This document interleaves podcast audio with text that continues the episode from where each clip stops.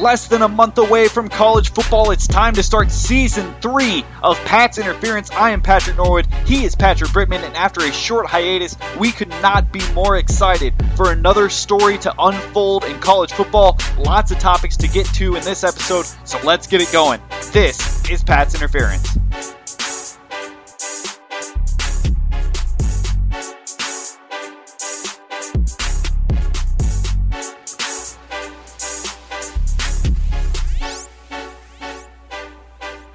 There, everyone. Football season is back officially. It's August 1st. You're listening to Pat's Interference. It feels good just to say football is back. I'm Patrick Brickman. And I'm Patrick Norwood. What's going on, everybody? Patrick, it's been too long. We took a It's been way too long. Yeah, we took a little summer hiatus. That is over. That is over. We are we are actually, and we'll tell you about this in a minute.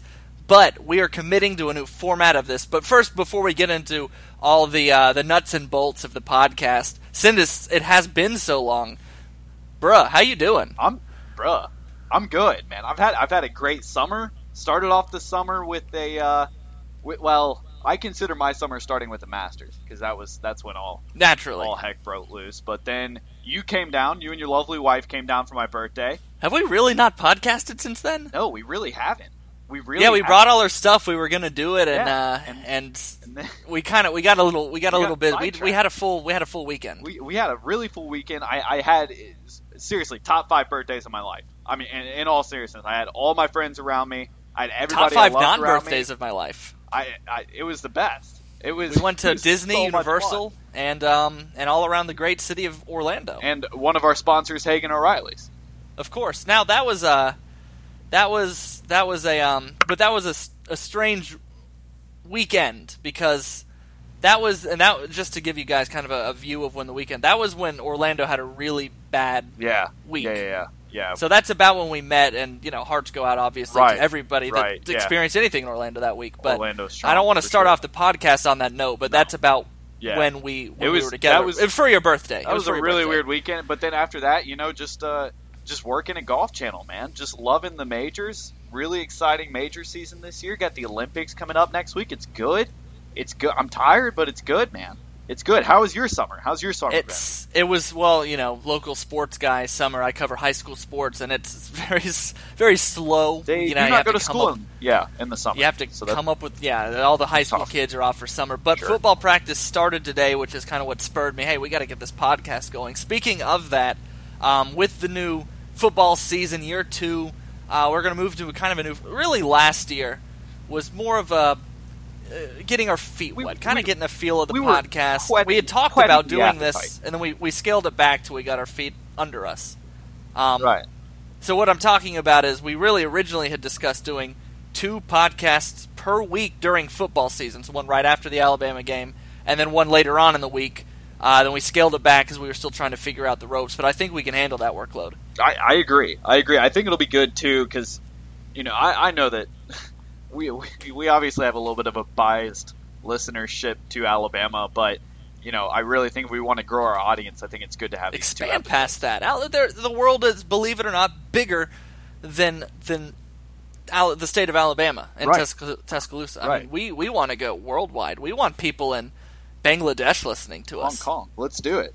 Let's do it. We've got to we got to start sending out our business cards so to people in Hong to, Kong. to recap, two two podcasts per week during the season, uh, right after the Alabama game, probably either directly after or Sunday or Monday. We're just going to focus on the Alabama game, the ramifications of Alabama in that season. Because in our some of our pad- podcasts are pushing lengthwise, like today's will. The second podcast will be later on the week, Wednesday or Thursday, Friday maybe. Um, Right. It'll just focus on around the nation and, and national Sure. sports, but also just college football and Sure. the polls. You know, later on in the year, we'll have already had the um, the uh, the college football four top four listed. And, you know, Can't so- wait. That's all. and always then once so we, much the fun. season's over, we'll do we will do once a week because it's there's really no more excuses. No more excuses. Put No up or shut up is what we're saying. Right, exactly, exactly. We've, uh, but we're also gonna have special bonus episodes, Patrick. We got you know various events, starting quarterbacks named, Heisman special, you know, uh, some big scandal or something happens, we get a big recruit. You know, reactions. something yeah, reactions to there. this kind of stuff. You know, we we- always and this that's something we always talked about doing last year. You know, when the whole Les Miles thing happened, we Right. talked about doing a podcast that day just on that, and then we then something came up. We we want to commit to just that won't be every week, obviously, but You can find all of our podcasts on Podomatic.com and also uh, patsinterference.com. That's P A T S interference. It's play on words. Uh, dot com. Uh, I'm gonna get in there and rework the, the. I put that in the docket, Right. Newly reworked. I really, you know, I'd, I'd, I want to sit down and actually get in there, and make that thing look a lot nicer, and give people a reason to go. Because let's be serious, Right. We did not work on that at all last year. No, it will. It was it was a great outlet for our first season, but now it's it's it, it's season three. Yeah. we're, in season three. You know, We I'm- want to call it season three or year two.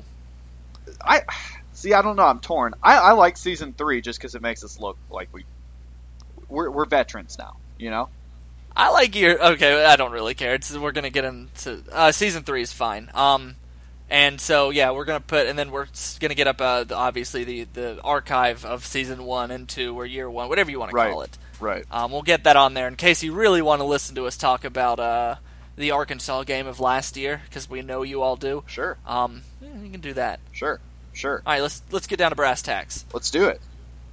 football season uh, actually doesn't begin uh, technically till Wednesday for Alabama. I say it started today because high schools in our grand state of Florida started.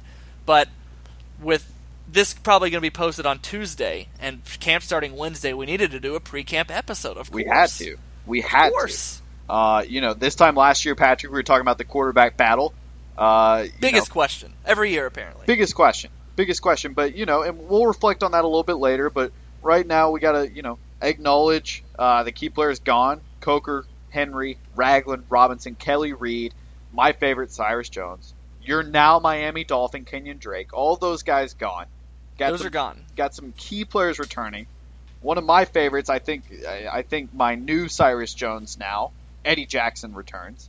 Uh, we've got Reuben Foster returning, Allen returning, Jackson, like I said, uh, Robert Foster coming back, hopefully healthy, better than ever, ready to play some football.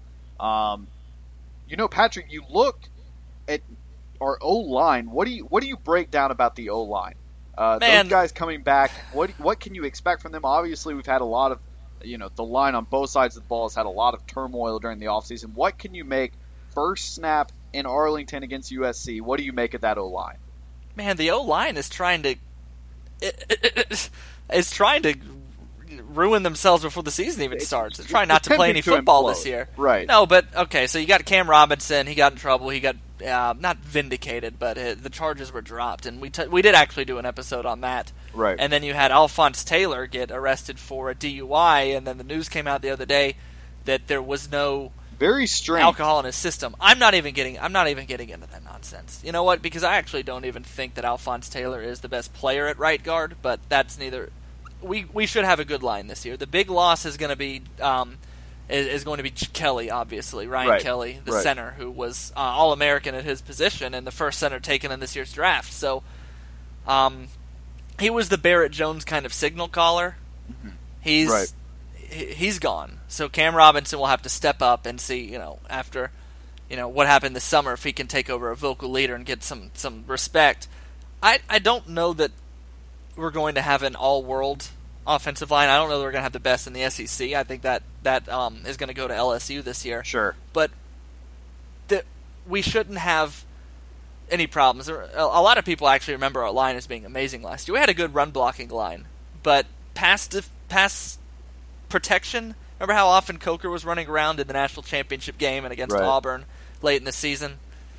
Um, I think we'll see about. Honestly, I think we'll see similar to what we had last year. We got a lot of guys coming back, which is good. It's I'm not ex- a I'm completely reworked see- line, but the captain's gone. Right. I'm excited to see Hassenauer try and step up and fill those shoes. Obviously, you know, Ryan Kelly leaving is going to hurt. You remember that Texas A&M game last year? He was hurt for what three plays, and we gained. You know, our net gain was maybe half a yard the entire time he was out. Um, Ross Yeah. Pierschbacher uh, is going to be, you know, somebody who is a beast last year. You you remember had some great blocks in garbage time. Um, really, really sort of sealing that gap. Uh, Cam Robinson, obviously with the offseason issues, it'll be interesting to see him come back. Patrick, I don't think they're world beaters. I don't think it's a 2009 line or a 2012 line by 12, any means. yeah. 12 But I- was huge. I definitely would compare it to a 2010 sort of line, maybe a 2013 sort of O line. Um, you know, and that's an exciting thing, especially when you've got the backs that Alabama has uh, in the backfield. You've and so the um, I think if we're gonna talk a position battle there, I think the big one is going to come at uh, like I said, right guard. You got um, Ross Pierschbacher who will probably start like he did uh, a lot of last year. Alphonse Taylor, he's the senior. He j- just get in trouble. We'll see if he's going to end up playing. But even then, he was the weak link on the line last year, if you ask me. Sure. And so, three guys, three guys maybe behind him. Dallas Warmack, remember Chance Warmack's brother. Right. Bradley Bozeman, and um and uh, what's his name? Lester Cotton. I want to say his name is. Yes, all could. right. All could. I, I think Lester Cotton's really good. I but- think I think those three guys need another year to sort of get developed. Um, I, I'm very very interested in seeing what Dallas Warmack can do, and if I could if I could name a guy out of those three that you just named, um, I, I would say that Warmack is probably the closest to ready. Uh, that and, and the coaches have said a lot about him and Cotton. I want to say I haven't Right. heard as much, but who knows? They're- Le- Lester Cotton, offensive lineman. I can't say I've done a ton of research on him. Right, but I just don't know if he's learned the offense enough yet to really be uh, utilized to his full potential. We should say. Um, Yeah. But I'm excited for this O line. I, I don't think it's going to be a huge struggle this year. I think you know there's no need to panic, everyone. If in the USC game, USC's got a great defensive line. They've got a great front seven that can get in the backfield. I, I mean, let's face it. That's they're the conference that compares closest to the SEC is the Pac-12. Um, Yeah, I'd, I'd agree with that. as as far as talent is concerned, and I, you know, I I don't think it's unnecessary to think that they'll be in Alabama's backfield for most of the night. Now, that sort of comes down to play calling, and do I think we can execute the plays necessary to win that game if that is the circumstance? Yes, absolutely. Uh, but I don't think there's a reason to panic if whoever our running back Scarborough or Harris or whoever our quarterback is is brought down behind the line of scrimmage. I don't think that's a reason to panic and freak out and say that the line's not ready, that they're underprepared, that they're not as talented. Um, I, I think that's something that we've got to prepare ourselves for that first week in Dallas. Patrick, let's move on. Uh, Yeah, I like how we started with the offense. Most people go, well, clearly they got to talk about the quarterback first, but we don't do what you want us to we, do all the we time. We don't. And actually, in all honesty, you know, Patrick, I actually think the quarterback battle was a little bit of a bigger headline last year than it is this year. Um, and I, I don't mean that as a oh well, it's not really competitive this year, but I mean look at last year. It was very competitive. Let's face it, none of the quarterbacks were that great. Jake Coker was a great leader, sort of later on in the season, but nobody really took the reins until after the Ole Miss game when it was too late. Um, Yeah. So I'm not as worried about it. I don't think it's that big of a headline, simply because we've proven we can do it time and time again. Uh, but Patrick, all that being said, right now, who's your front runner to take the snap, become the starter, lead the team? Well, and here's there's this year it's a little different because there's no presumed starter.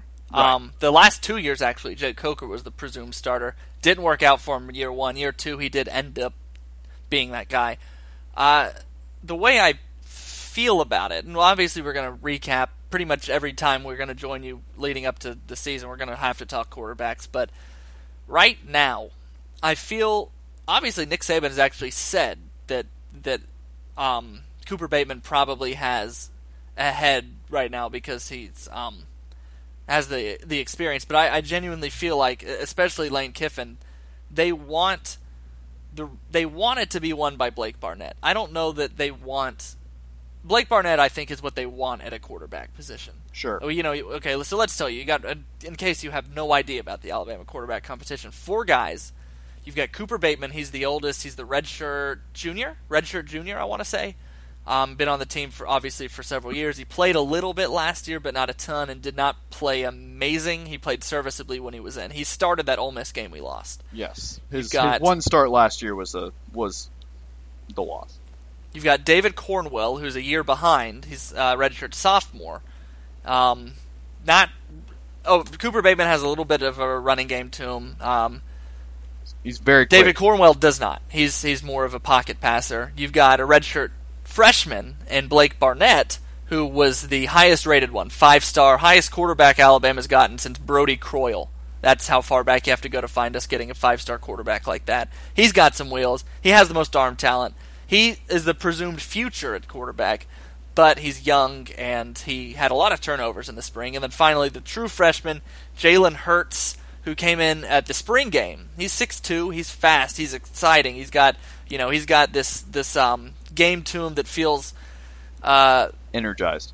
Energized, yeah. He really came out right. and wowed a lot. He probably played better than anybody in the spring game, but he's a true freshman, and he has obviously been there the least amount of time. So um, that's really the race. I feel like the coaches want Barnett to win. Love they would love to have him start for three or four straight years, so that we don't do this again next year. But you know, Nick Saban every offseason says I'm gonna go with the guy that wins the locker room, where he always just takes the bull by the horns. Yeah. Uh, and if you're going by the last time we saw four of these guys take snaps, it was Jalen Hurts. I'm sorry, but you can't look at that A Day game and tell me that anybody had a better game than Jalen Hurts. No, I actually think the two youngest guys had the best game, but I they agree. were also playing the second team defense, and we can't sure just ignore that because sure. they're they didn't have Tim Williams running after them, and they actually got sacked more often. Uh, my, so, my, I'm not worried. I don't think David Cornwell is a, a serious contender for this job. Um, Not unless he comes in with, with just and just wins the team. Like I said, if he comes in and the team responds well. but I think Blake Barnett and I follow all of them on Instagram, which is kind of a weird thing to base it off of. But you can kind of tell on these things which quarterbacks have that uh, it factor. You know, the guys the the the the kind of swagger on the field that makes an offense want to play for him. Right. He seems to kind of have that attitude, but he also has to back it up with his play. He he seems like a winner for sure. Uh, my concern with Cooper Bateman is he's very twinkle toed in the backfield. Um, he never really sets his feet. I, I don't ever see him sort of taking a hit to make a throw. I, I think if he feels that pressure, he's going to try and take off. He doesn't watch his blind side, and he's not very conscious when they blitz the A gap. Um, I'm afraid of his arm strength. I just haven't seen it. I, I have seen him seen complete it. passes between everybody one and 15 yards a bunch of times, but I have not seen him hit a dude and stride 35 yards down the field. Remember, remember, that was our big concern and our big critique of Jake Coker last year. Uh, I think it was more Blake Sims. Coker just, I thought he had huge arm strength with a knucklehead on the field. That, that right. was my impression of him well, last year. But he had no accuracy. No, yeah, yeah. No, I'm mean, just thinking. I think that Bateman can't get it there. He just doesn't have right. the zip to it. I think he's smart. I think he knows the offense and knows how to not make a mistake. But we have too good of receivers to have a quarterback with very little arm strength. I, I don't. Yes, and I. I don't want Greg McElroy anymore. I, I'm worried. Uh, you know, I. I like I like Blake Barnett. I like him a lot. I want him to win the starting job because I think that he's got the it factor, like you said. I, I think he's somebody that you know uh, can work hard and really win the team in the locker room, like you said. I'm gonna throw a name out there my, that has well, this on, more than anybody. Concern, that just makes you roll your eyes. Jameis Winston had this. Stop. He did. Stop comparing his teammate. Don't compare Jameis Winston to Blake Barnett. Don't do this. Not on the field, and not even personality wise. Just how? Just how? The, even Cam Newton's one. Just dudes love playing for the guy. Okay. Peyton Manning's one. I, I, I don't know. I don't see it my concern with Barnett is his his age, his youth. He's so young. He's so young. Um, during same age as McCarron when McCarron won a national championship. McCarron wasn't 6'5", 200 pounds. This kid's two hundred flat. No, he's up to he's up to two twenty. I don't believe that for a second. They, you, absolutely, they've been reporting the it. They reported it all of July. That was the big headline: is that he's up to two twenty now. I, will put him at uh, I might put him at 205. I just don't see that and say 220. Well, we have to, actually haven't seen him on the field yet. I, I He's been mean, working with John uh, Whitman all summer he too. just he looks small. That's my concern. That's why I'm saying. And if you're going to be that small, you got to be quick. I don't see that speed. The other guy who's that small is Jalen Hurts, who is that quick. Now, my concern with Jalen Hurts is he gets out of the pocket way too much, way too much. I mean, the kid, if he sees a blitz, he's scrambling. He does, he doesn't even read his options down the field. Um, but if it's if it's my call and I'm looking at the four guys, I'm taking either Blake Barnett or Jalen Hurts, and it's those two guys battling for the job. Um, Sorry, I got my numbers wrong. They said he went from 190 to 210. He gained 20 pounds. Uh, not yeah, 220. Sorry. sure, sure. I'm still putting him at 200. I, I just he's small, dude. Dude's small. Um, I you know, and I mean skinny. Obviously, he's six five. He's a tall dude, but um, I, I'm just I, I worry about his weight. I worry that he's gonna get you know hit, try and scramble outside the pocket, get five or six yards, and instead of taking the slide, tries to drop a shoulder and gets crushed. That's my concern with Blake Barnett. It's gonna be a battle to the end, Patrick. I think as soon as you know, I, I don't think it's gonna be a thing where we walk into Arlington and have a starter set. No, and I hate that, but I do too. he's a, but Saban always says he wants a guy, but I don't. I don't know. It, just- how it- often is the three quarterback controversies, or con, not controversies, but um, competitions he's had since he's been at Alabama? Really, the main three have all gone into the first two games of the season. Even AJ McCarron, Phillip Sims did. which is asinine to think about now. But you're right. That did happen. Um, Sims should have never bolted. He could have gotten good coaching and been a good quarterback. He was not terrible. I- like I- he ended. I mean, he left and was I awful think- at Virginia, the- but he had Mike London to- coaching him. I think the biggest storyline like that was the year that it is between Greg McElroy and Star Jackson. Do you remember that? Star Jackson was going to save this. Uh, Star Save this Jackson team. transferred to Georgia State and I think won a total of three games this time there. yeah, but he also we played Georgia State and he We played him. wasn't even the starting quarterback. He didn't even play. He played at some point, didn't he? He might have, but he I wasn't remember him coming in at some point. It may have been in garbage time, but um, and regardless, you know, it, like you said, uh, we go through this every year, and everybody talks about how it's such a big deal. It's such a big deal. It's such a big deal. You and I did it last year. This is such a big deal. We're probably going to do it this year. This is such a big deal. How do we not have a quarterback? It's worked pretty damn well so far. Um, so I don't think there's a reason to hit the panic button there. Can we get into the fun conversation now? The the two guys that are NFL ready at this point, Bo Absolutely. Scarborough, Damien Harris. It's go Oh, time for these guys. You're gonna put you're gonna put both of them at NFL ready. Wow. Um. Yeah, we have to replace. Hold on, hold on, hold on. Pause, pause. You don't think, it, obviously, with the proper training and everything, you don't think if they left college right now they're not ready. They'd be they'd be fine. I need to see more of Harris. I know I know Scarborough has the size, and I I need to, but I need to see more of them. Can they read a defense? Can they pick up a blitz yet? I don't know any of that about them yet. I believe in them. So oh, I think they're going to be great, both of them. It's going to be awesome. How about to finally have two guys again we can hand it off to? you and I both believe in both of these guys. I know that for a fact. I know we can argue either side of this, so that's what we're going to do. You take your pick, Bo Scarborough, Damien Harris, or as you've called them in the docket, Harborough or Scaris, which I don't understand. I don't know how you came up with that. But to each It wasn't their tough. own. Take one, I'll take the other. Who wins the starting job? Go. I, I, well, I think that we showed our hand in the A Day game. I think the coaches are going to trust Scarborough to take the first snap. Um, I he's just a year old. He's a year. He's bigger. He's a year ahead of Harris, and um, you know they're both five star recruits in their own right. Harris was the number one running back, and Scarborough was the number one athlete coming out that year. So they're both. I mean, they're both top ten guys out of their recruiting class, basically. Um, but really, the question is. I mean, Henry, and we talked about this earlier today. I don't want to go into what we were talking about. But That's a we- great topic that we need to talk about. we'll do it this episode. Yeah, we'll do it at some point. But with this nearly 2,300 rushing yards, that was a third of our offense, if not more. Nearly half of our offense last year was him running the football. We have to replace that this year. And so these two guys who we've seen very little of, and, not, and no meaningful time. I mean, they played zero meaningful time last year, even when Kenyon Drake was hurt. Which is the part of me that goes, all right, something about them last year they he Saban would not. I mean, they didn't run the ball against Auburn. They didn't run the ball against Mississippi State. They didn't do any of that. So right. now they're going to be thrown out there. We have never had this since Saban took over. Two running backs that are just kind of really just now appearing on the scene. Of course, we both said we believe in them, but that's the storyline there. Right. I'm trying to think. So are we going with Harborough or Scaris? Harborough. I'm I'm trying to think of a way. I like Scaris better. Does Harborough sound like too much like Harbaugh? No, be, well, now that you bring it up, yes, but Scaris is it's scary. You yeah, we'll you just have to fear s- factor. we'll have to switch it around. Yeah, Um, we'll figure it out.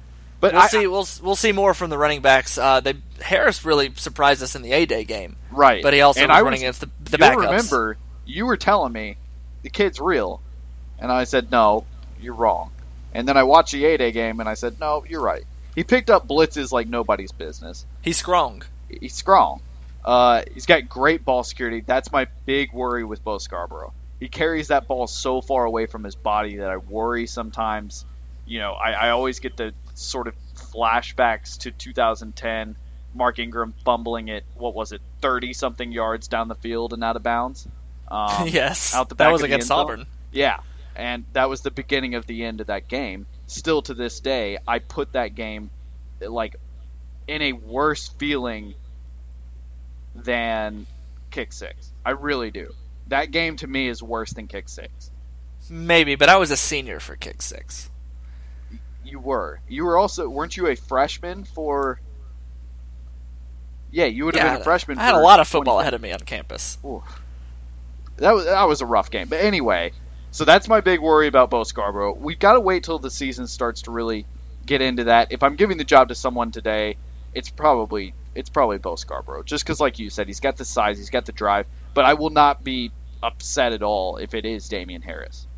It's just that this this isn't being written like it's a competition, and it could be. I mean, coaches are obviously going to want it to be, but like, no, they, one started the A Day game and one played against the backups. It looks like the coaches have, and if you paid attention to the scrimmages in the fall, one was getting most of the carries compared to the other. That was Scarborough. So, I mean, we'll unless Harris comes in and just they cannot avoid putting him in snap one. I think the coaches know who they want, but it is going to be a, a more of a 60-40 timeshare than the 95-5 it was with Henry and everyone else last year. Right. Um, all right, so we'll move to uh, the defense, which is obviously going to be the strength of this team, and everybody knows it. This is going to be a defensive-minded team, like it was last year. But we mentioned we mentioned some of the guys we're losing. Ragland being the main cog of that defense, but you're also losing Cyrus Jones, the the vocal leader in the secondary, and you you lost Jarran Reed. Yeah. Um, yeah. Um, yeah, but how, how, if how much of a step will the def- if any, will the defense lose this year? I'm not sure they lose much because I think what they lose in the two names that you just named, they pick up uh, not not trade for trade, so trade this one guy for this one guy. They pick up the experience with Tim Williams and Rashaan Evans, Yeah, and then you tack on, oh yeah, there's Reuben Foster back there now too. Uh, I'm not worried about Cyrus Jones leaving at all. Our corners I'm are awesome. either. I'm not. I'm not worried about that. He was I, fan- I- he I'll was fantastic too, but I love you know my love for Cyrus Jones. I loved Cyrus Jones. our Uh, corners are more than ready to take over. they're they're very very ready. So I'm not worried about them. I think Eddie Jackson's a great leader. I think he really came out of his shell last year. You saw that in the Georgia game. You saw that in the Texas A&M game. I'm not worried about the safeties at all. I am worried about the D line a little bit, a little bit. But I think Well- where we lack in the D line, we make up for with linebackers. Uh, I think Tim Williams is going to be a force to be reckoned with this year. Um, I, I there's not and Rashaan Evans too. Um, you look at the Tennessee game last year; he was the savior. You know, and a lot of people forget that. They forget how close Tennessee was to ruining our season last year um, because they Him focused. and, him and Ryan Anderson getting that sack, yeah. yeah, Ryan. An- That's another name that I completely forgot to mention. I mean, it's yeah, I so like I said, I think what we lose in D line, we make up for in linebackers. Well, the, the biggest thing, I mean, seriously, the biggest, other than Henry saying he was coming back, the biggest thing that could have happened was Jared Allen coming back. And he said it real quickly after the game, I'm coming back. He didn't let us make us sweat very long at all. Then Eddie Jackson said he was coming back, which is huge, huge in the safeties because the, uh, the safeties behind him are young. Um, it's Jared Allen coming back, I think, fixes the defensive line because Da'Ron Payne, he is ready to take over. He is a Right. he's a he's a child down um, ready to come out. And then um, there's some guys that we've barely seen that are coming. Oh, Da'Shawn Hand. He'll take that.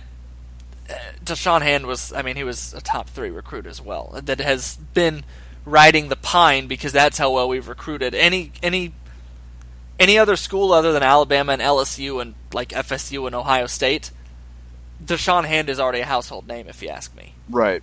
He's just been riding the pine, waiting for this season. I know that we have for us to not lose a step, that means we will be the number. We were the number one defense last year. If we don't lose a step, that means we're number one again. It's too. There's too many variables for me to say. Oh, we'll definitely be number one again. I still think we're top ten, which is good enough. Uh, Really, yeah. definitely good I'm, enough. I'm to- not. to I'm not worried about defense at all. Getting the playoff. I, I really am not. I'm, I'm a little worried, like I said, with the D line, but I think that's just going to be snaps. It's just going to be the more snaps we get, the better with those guys. Um, we just recruited that group D line better than any ever. Like, yes, I mean, the guys that we're getting on that line every year are just you can't. yes. It, it's like it's uh, people are jealous. Uh, and I'm excited for Tim Williams because I think it, he's a nice little throwback to your boy Courtney Upshaw. Oh yeah, I, I think those are uh, he's he's a little bit better of a pure pass rusher too. Right, right. And I, but I believe those two are very, very comparable. Maybe Kiper had him a top five draft pick. Now I you know how I feel about Kiper, but Yeah, it's still good to see. Let's don't bring up any more migraines tonight, please. Uh, speaking of which, Patrick, you and I did something last year that, if if I can say so myself, we did pretty damn well with. I Uh, did very well on it. You and I, you predicted Clemson making it to the national championship game. I, did. predicted Alabama making it to the national championship game. And then before the playoffs started, I predicted Alabama, and you did as well, winning the national championship.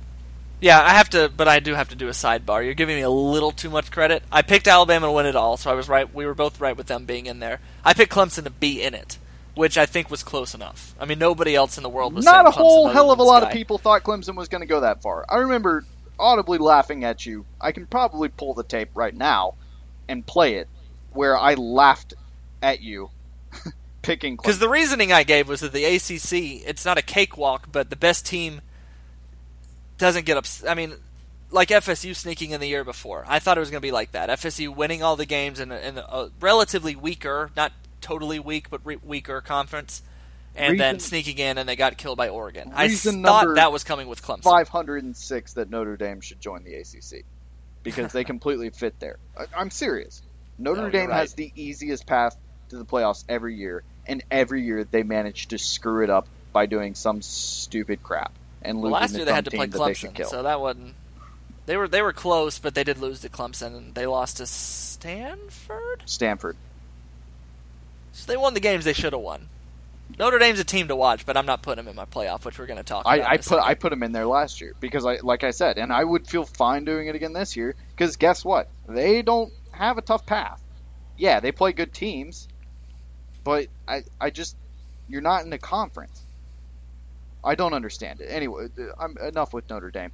Patrick, So get it, go get into your final four. Okay, then I want I'll, to I'll know go who you first. have. Uh, Bama Clemson, I'm already putting in. I'm sorry. I, I like repeats. That's just who I am. I like Bama. We've gone over them. We're going to go over them all season. I like Clemson. They get Deshaun Watson back. Dabo's now got a system in place. They get a whole new rebrand with uniforms and all that jazz. And I know that seems trivial, uh, especially to a program like Alabama, where it is trivial. But to a program like Clemson, that's a huge thing. That sort of rebranding aspect is something that they're sort of, you know, they got knocked on their butts last year after the national championship game. They got punched in the, you know, Mike Tyson is one of my favorite. I started reading his book this past summer, and one of my favorite Mike Tyson quotes that everybody knows is everybody's got a plan until you get punched in the mouth. Clemson got punched in the mouth last year, and they're ready to respond and they're ready to show people, hey, that wasn't a fluke. That wasn't a one year deal. We're not going to Clemson this anymore. So I expect Clemson to be there. I expect Alabama to be there. My other two teams, I expect Stanford to be there because other than Hogan at quarterback, Stanford is returning pretty much their entire team. They're a very determined team. I think it's going to be kind of a down year for the Pac-12, uh, all dependent on how USC plays uh, and how I, I don't see Oregon being that talented this year. They've got a really really tough stretch playing Arizona State at home, traveling to Stanford, and then getting their rivalry game Oregon State.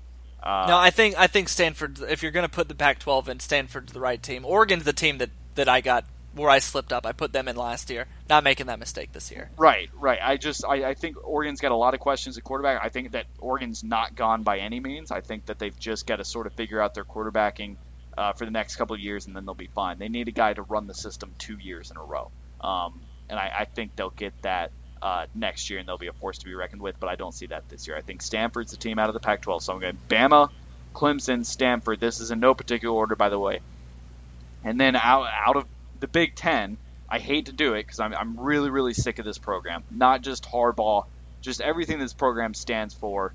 I'm tired of it. They're they are my Baylor this year. You remember my warpath against Baylor last year. Uh, yeah. I'm going to chill out on that a little bit because of everything that's going on with Baylor.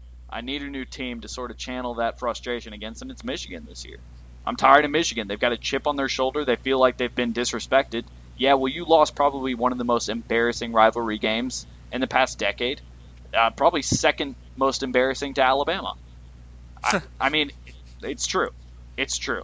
Um, so I, I'm putting Michigan in the Final Four. They've got a great schedule, a pretty easy schedule. Most of their tough games they get at home. Uh, and I, I just, you know, I don't see anybody really slipping up and beating Michigan unless it's Michigan State or Ohio State. And I'm not that high on Ohio State this year. Uh, I know that JT Barrett's coming back. He didn't show me a lot last year. Maybe he's developed over the summer. Maybe he's going to get better during fall camp. But I just didn't see a lot from him last year that really makes me believe that he is ready to take a team to the Final Four. Patrick, I know you've got them in your Final Four, so I'll yeah, we actually don't tell me your other have team. a single similar team this year, We which is going to make for great discussion. right. Um, I'm not. I'll tell you. I'm just. I'm not ready to put Michigan there yet. I'm not. I'm not sold on the one season and now we're back in the playoff turnaround at Michigan. Not Sure. even Nick Saban. Nick Saban needed three years to do that. Um, I'm just. I'm not buying them because of what happened last year against OSU. I don't care about Michigan State. I think Michigan State had their day and their song, and they blew it against Alabama pretty royally. Um, but when they were talking up that game, and every you know OSU had just lost to Michigan State on a last second field goal, and everybody was building up this game like this is Michigan's year to pass Ohio State, and they got blown out. I remember the score, but I'm googling it right now as I talk while I ramble. Um, it was, it just it told me that there's still a little bit 42-13. I can't get over 42-13 yet. Right. I'm not ready to. That's there's still an ocean between the two that I think is now turned into a lake with how many people have left Ohio State and how many people Michigan has coming back. But I'm not ready to do so. I'll just go over my final. I, I well, here's your. Yeah, go ahead. mine is a nightmare scenario scenario for you. Um, No, you, my no, final four, I know all. you look at and you want to throw up. Not at all. There's there's one team on here that I, I want to throw up at, and that makes you want to punch me. But go ahead. No, I look at yours. I agree with all three teams. I almost put Stanford in mine. I don't agree with Michigan, but you know I Sure. could be surprised. You didn't agree with Clemson last year. Right. LSU, I have put in. I'm gonna I'm gonna wait till the end to tell you why I'm putting LSU in over Bama because I'm gonna need some some more explanation. I, I've, I've got FSU. You, I've told you a million times. I, I completely understand that pick. I I've love got FSU in there from the ACC. I'm gonna pretty much I always put an ACC team in I because I think it's too easy to come out of that. Not too easy, but easier to come out of that conference undefeated. Um, and here's the thing about Florida State this year: they have recruited. There are three teams that have recruited as well as, or two other teams that have recruited as well as Alabama in the last five years. That is FSU and Ohio State. Um, last year was their rebuilding year where they won ten games this this season is very similar to 2013. I am I am splitting hairs between FSU and Clemson here. I mean, I will not be surprised at all if I'm completely wrong. Part of it is wishful thinking because the Seminoles are uh, the number one team I have to cover here, so they're it'd be just awesome to see them go. But their defense is should be better than Clemson. They're they're stronger defensively than Clemson this year with what they have coming back. All the play they they lost almost nothing off that defense from last year. They only had three players drafted, and one of them was a kicker from 2015. So that's that should tell you how much they have coming back. Um, and then the quarterback, they have. I'm not saying he's going to come in and win the Heisman because we're going to talk about our Heisman pick. But they have a. His name is Deondre Francois. I always follow recruiting. Two years ago, he was the number three overall quarterback. That is all they needed last year. If they had had a quarterback that good, they might have beaten Clemson they they were lacking that. They had they had a John Parker Wilson. They had a facilitator at quarterback. Does- the team wasn't the if- team wasn't talented enough to Let me win let me ask you that. something. Yeah, Jake Coker stays at Florida State and plays Clemson last year. Do they win? no, I mean FSU wasn't. I'm not going to argue that. Al, FS, Coker was the I think the bare minimum Alabama could have accepted quarterback last year and gotten away with it. You know what I mean? Right. And the fact that uh, Alabama was stronger than FSU, I don't think they beat Clemson. I mean, we only beat Clemson by five points. I don't think that bridges. Deondre Francois is a player. He did really well in their spring game. He's a good player. He's got some wheels, but he's more, you know, he's just a very talented arm. I've watched him in person at practices and such. I just I think he'll be pretty good. But I won't be surprised if it's not FSU. It's obviously Clemson there out of the ACC. I put Ohio State in because they're becoming as much like Alabama as any team in the nation. I think they will always be in. People are writing them off because of how much they've lost. I've seen them do. I've seen sports writers do that to Alabama. Oh, they've lost Julio Jones. They've lost Mark Ingram. They lost AJ McCarron. You know, Marcell Dareus. Dareus. They lost all those guys, sure. and then we come back, we win the national championship. Sure. They reload the same way we do, and I'm picking them over Michigan just because. And I actually really, you hate Michigan. I actually really, that's if I love Michigan. I've always liked them. I, I just can't stand Harbaugh.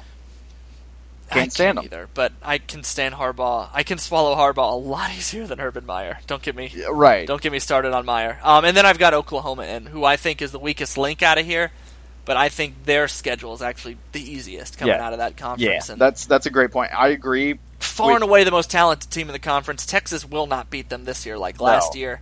You agree with three of my four. I agree with three of your four. The team I don't agree with, and you're like I said, you're going to hate me for this, is Florida State. I, am sorry, they've got to play Clemson. Um, and last year, their last game of the season, Patrick, they gave up 450 yards. Awful, awful. Houston and had five turnovers they sleptwalked into that game. They did. But that happens. I've seen my teams. I've seen Alabama sleepwalk into Al- bowl hey, games. Alabama did it against Utah in 2008. Came back, won the championship the next. I don't read bowl games that heavily because teams do tend to.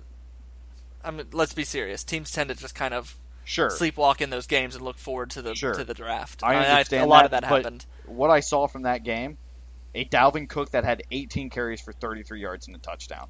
I know he's probably not 100. percent Should um, not have been in that game. No. That and that was the other thing. Um, Dalvin Cook is a top five player in the nation, especially offensively. But I mean, he's right there with McCaffrey and Fournette. We're seriously those three guys. You could take any of them, and I would not be mad at you if you said one of those three guys is winning the Heisman. But you know, I FSU is the one I feel least. Ah, LSU too. I'll get into them in a second. FSU might be the one I feel least sure about, but you got to pick four teams out of 126 here. It's sure you know, and it, all they it really can... they play Clemson at home. They get Clemson right. in Tallahassee. I'll be there, so it's just you know, I like I said, a little bit of wishful thinking I, as well. I, I, LSU returns Les Miles. way more than enough players. Start I think it's nine that. on defense, eight on offense. Start off right? with the fact that they're bringing back their coach. They're bringing back Les Miles. Like that's huge. that's a huge momentum boost, and I'm being dead serious right now. It's a team that's year, really mad about being disrespected last year. It's like the couple that almost breaks up and then realizes how much they love each other and gets married. That's what that was. And now I think that's going to carry over so much momentum into this season um, for them. So sorry, before you get into the numbers on offense and defense, uh, you got to bring up the coach. The coach is coming back, you know. Um. So yeah, the coach Les Miles coming back huge. He'll be highly motivated this year. I mean, it'll be like Oh, it'll be like when the Spurs lost to the Heat and came back the next year on a mission. Anyway, um, I don't think Les Miles is going to actually outcoach Nick Saban, but I do think that. Okay, LSU returns um, 17 total guys starters. I think it's nine on defense, eight on offense. Uh, I'm not reading this. I've I've looked it up before, and I'm pretty sure I've just kind of gone over this enough. Really, the th- on defense, they should be strong. They should be maybe not as strong as Alabama, but they got Jamal Adams, who might be the best safety in the nation. They've got, I think his name is Devin Godchaux. Uh, it's a Louisiana-ish name. Um, awesome defensive lineman. They'll be good enough there. They're they're set on defense. Now, what tips the scale for me are two things against Alabama. One, they get us in Baton Rouge. We won't beat them every year. It's just not. It, it, it is too crimson colored glasses for me to put on the glasses every year and say we will just beat them every year because we're Alabama and they're LSU. Listen, you know me as well as anyone. I want to beat the crap out of LSU. But if I'm taking a season, if I'm taking a season for the next four years for them to get one on us, it's this year because Brandon Harris at coming back at quarterback is, like I said, good enough. He's not a bad quarterback, people have lumped him in with Jordan Jefferson, and it's kind of become the stereotype at LSU. If you're a black quarterback, you're Jordan Jefferson. It's it's He's fine. it's tough for me to put LSU in Patrick because he's such a question mark to me. He was so inconsistent last year. He Some is games- much less of a question mark than what we have. some games he came out and looked like Brett Favre. Some games he came out and looked like Jeremy Johnson. Sorry, I had to. Uh, well, he came out like that. He he did not throw an interception until our game. He was awesome the first what ten weeks of the season.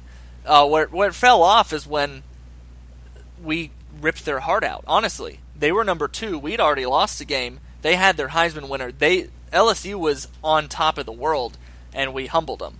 And then it just went downhill from there. They, there's no, they were not as bad as they looked against those teams. That was just kind of a whirlwind, and it happens in sports. Sure. Teams just kind of spiral, and unfortunately, in a 13 game season, a three game spiral looks way worse than it does during a three game spiral for baseball. It just happens. Um, and then obviously Fournette, they've got the most talented offensive player in the nation coming back. Him and Deshaun Watson. I mean, it's like if there's a year I have to pick them because I want to do this podcast every year, I have to take them this year. I just and I hope I'm wrong. I hope I'm wrong, but they they I think that they can come back and be the best team in the nation next year. Or they could come back and lose 5 games. I have no clue. they're LSU, man. They're they're weird. It's that New Orleans voodoo. There's no telling. Year to year, there's no telling. All right, let's let's move on a little bit, Patrick. Let's go on to our Heisman picks. Um, you've mentioned LSU. Obviously, Fournette is one of your guys. Who's your other one? Yeah, Fournette, I said I'd pick it right here on the podcast. The other one I'm putting in there, and I've been saying this all offseason, is JT Barrett. But I'm going Fournette. Um, he'll just be so much of a focal point, and he's going to be so motivated after his falling off last year. I mean, he was. I'd never seen a player crown Heisman as quickly as he was. I had never seen a player as indisputably picked as a Heisman winner No, by week eight Marcus, as I did with Marcus Mariota did it. I mean, he went wire to wire. Yeah, he- I mean he led every week, but there were there were guys that popped up here and there with Mariota You're, that you're saying there's no guy that picked up the hype and everybody just assumed he was the winner. everybody was writing him in with Heisman. Sure. After his performance against Auburn in week 4, Yeah. it was like it was over because he came out in the first 5 games and rushed for 200 yards a game. Right. It wasn't until he got held and then all of a sudden the wheels turned when we held him to 33 yards. Derrick Henry runs for 2 something against LSU and then he 216, just kind of became the guy. Sure. I, I and you know I, I think Fournette's a great choice. I, I I don't think 19 carries, 33 yards happens next year. If that didn't happen last year, Fournette's lifting the trophy. yeah, I, I agree. I agree with you. Um, I like Fournette. I'm not picking him as my Heisman favorite because I think that the Heisman voters have had enough years away from a quarterback not winning the Heisman, which is a total of one year. Uh, yeah, that's I- my hesitation there. I think if you look at the quarterbacks really lobbying for the Heisman Trophy this year, you've got Baker Mayfield at Oklahoma, JT Barrett at Ohio State, and Deshaun Watson at Clemson, and that's my guy. That's my guy. You've got to look at Deshaun Watson. Patrick, he lost the national championship game last year and played out of his mind. I was at your house. I was sitting Yeah. on your couch next to you. He threw a pass to the back corner of the end zone, and I looked at you and I said, "Oh my God, he's got to go to the NFL." I, I mean, this kid's just—he's he's everything. He's Too bad he was everything. a true sophomore. Right. And you informed me of that, and I said, "Oh dear God, no." And from that moment on, he was my Heisman winner for this year. I would love that. I'd like to see that. He's a honestly. good dude. He's a I like him a lot. I, I think they're you know how I follow recruiting. I followed his whole recruitment, I- he'd choose. Actually, I was hoping he'd choose Clemson, so he'd stay out of the SEC because I don't remember him really being high on Alabama. now. Let me bring up something. Put a little bug in your ear. Neither of us have picked up on Christian McCaffrey. Why is that? Uh, he. I am. I am a Christian McCaffrey detractor. I just am. He was awesome last year. He's fantastic. He's a top ten offensive player in the country. He's not coming out of nowhere this year. No. He he's he's. It is going to be so hard for him to replicate what he did. Like and just like this year, I think if we had Henry this year, I don't think there's any way Henry rushes for 22-19 on the on the ground. Right. I just I don't think he does it. It's so hard to replicate a historic season like that. especially now when he's got an error on his back. People will game plan more for him. Right. By the time we knew big- what a McCaffrey was, it was too late. I think that he will. Uh, he's he's one of those guys where everybody's going to stack the box now. Put eight or nine in the box, just crush them. And they know that Stanford's got a brand new quarterback coming in. They're going to dare him to throw it. Everybody in the Pac-12 is going to dare Stanford to throw the ball. And once Stanford starts running their crazy six tight end formations like they do, it'll be game over. Because Well, just, and McCaffrey was he was part of his allure. I mean, he was a, a very good rusher, but he was he was below Fournette and Dalvin Cook in that regard. He was returning the ball and he was catching the ball. return yards, yeah, yeah. But you've also got to keep in mind it's the Pac-12 where they score every two minutes. Yeah, So of course you've got great return yards. It's it's like you and I were talking about earlier today. You got to scale the stats at some point. You have to. Plus, the rule is at Stanford you have to win a second for the Hei- finish second for the Heisman. That's the rule. Oh, Toby Gerhart, Toby Gerhart and uh, Andrew Luck Andrew Luck finished second twice. twice. Um, so uh, some other guys that could be mentioned here, I suppose, uh, are, are like I've said, Dalvin Cook was is here. I'll just Google it so we don't forget anybody. Um, Baker Mayfield. Baker Mayfield, Samaje Perine, the running back. They got two Heisman don't know, contenders. I'm not I'm not sure if Samaje is going to have another another year like he did last year. Um, Probably not, but I'm just not I'm not sold on him. Uh, whoever's playing quarterback at Purdue, Nick um, Chubb, Nick Chubb, another one. obviously up there. Uh, Purdue's Um, Purdue's my lovable losers team this year. By the way, I don't know if I've if I've told you that, but I really love Purdue this year. I want to see Um, Purdue do great. If if Oregon has a good year, Royce Freeman, he's very. I, I think he might be the best running back they've had at Oregon since their rise to prominence. Uh, I think he could be pretty good. Again, you're naming running backs. It's it's a Uh, quarterback Greg year Ward. Greg Ward from Houston. If Houston comes Yeah. out and is you know Is takes that same. next step, Sure.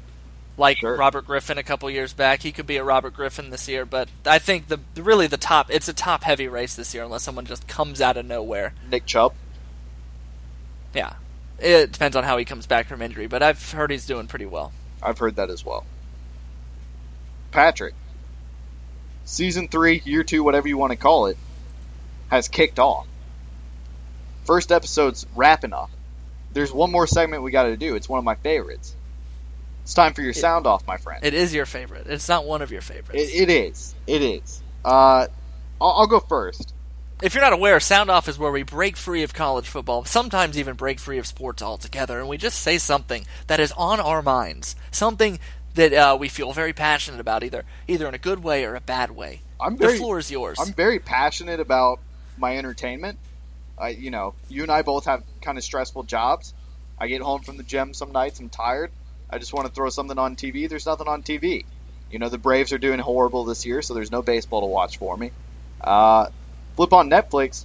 They've been killing it lately. Stranger Things is a great show. Another great show, and since we're sort of we on- watched every episode yesterday. it- it's fantastic. If you haven't seen Stranger Things, you need to watch it. The other show is called Last Chance U, uh, about uh, East Mississippi Community College.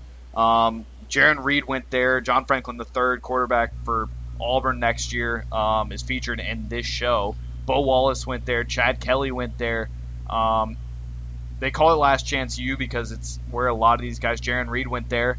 Where a lot of these guys go once they've you know failed at a program, couldn't make the grades out of high school to really go to a D1 school, so they go there. Um, and it's this huge eh, pool of talent that comes to this little town in Mississippi that has like a population of 700 people. And the show is phenomenal. It, it's fantastic. So if you get a chance, Last Chance U on Netflix, it's it's six episodes. It takes no time, six hours. That's it. Not um, to mention House of Cards they've got on there that I believe they make, Right. and they got House Daredevil. They got a lot of Daredevil, they got a lot of great got shows. all the Marvel stuff coming out. So I, you know, I, Netflix has been great lately. What's your sound? Plus Disney, they get every Disney Yeah. movie in like October, Yeah. right? Right. I'm a, I'm a little Disneyed out. I'm not gonna lie to you. It's everywhere here. Get out of my house. No, I'm serious. I live I live ten minutes away from it. I'm I'm surrounded by Disney. Get out of my house. I'm sorry. All right, my um, mine is my favorite thing in the world. You just mentioned your entertainment, and you watch all these TV shows. I sit on um, I sit on my couch and I watch a uh, oh, what hold on. What nationality is? Isn't he Swedish? He is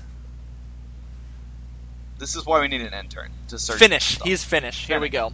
New- We might need to cut out some of that blank noise in post, but um, the hydraulic press channel on YouTube is the greatest thing that's ever happened to the internet. It's just um, that and Harambe jokes are the are the greatest thing. Okay, so the hy- hydraulic press channel. It's this it's this guy from Finland that just has a hydraulic press and it's a big machine that just is very strong and can crush things with like two million metric tons of whatever. He can crush anything he throws on there. So he just every day uploads a new video of him putting things on there, and that's cool enough. But then I mentioned the guy's from Finland. He has this amazing accent and sense of humor about him. He's very funny. Um, very, Very light-hearted, and then his and then so he throws these things on there, and he just he loves it. You just the, really the way he reacts to the things is the best part of the episode. And then his wife is always in the background laughing. You never hear her say anything. You always hear her laugh. right. It's just it's it's. I mean they they they're crushing non-Newtonian fluids like it's.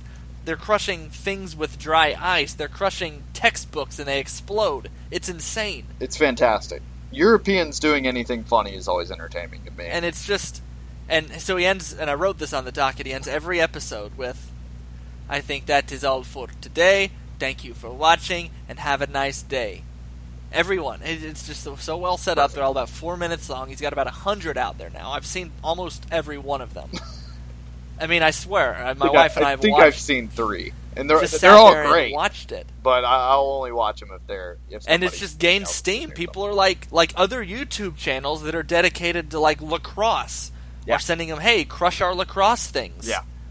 This and this dude's making great money. Like I just get so happy to see that. You're- you're like a lot of people say, your- it makes me upset games. to see somebody just do that for a li- I love Yeah. that somebody has found that's their living. They make they they eat food because they have a hydraulic press in their basement. Are you good? I would I wish it was me, but Are you good? let's be that that's it. That's that's easily the most passionate you were this entire episode, and I love it. We're back. We are back, and I'm so excited. This is I'm exactly back, what I wanted for this episode. This is perfect. This is Down to this last syllable. We will be back next week. You can check us out on social media. Pat's Interference, P A T apostrophe S Interference on Facebook, at PI underscore podcast on Twitter, patsinterference.com, podomatic.com is where you can find the episodes.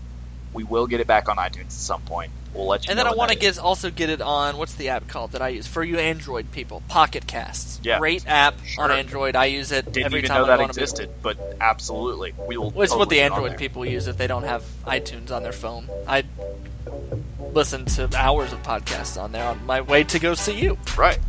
Everybody, thank you so much for listening. Uh, we'll talk to you next week. We love you to death. Uh, we couldn't do this without you. This has always been a big dream of ours. And we thank you for your support, your patience while we've been on this unexpected hiatus where we were both so busy. But this is a new year, and we're ready to go. Patrick and I are ready to go. We hope you're ready too. Everybody, have a good one. We'll talk to you next week. Roll Tide. Thank you for watching and have a nice day.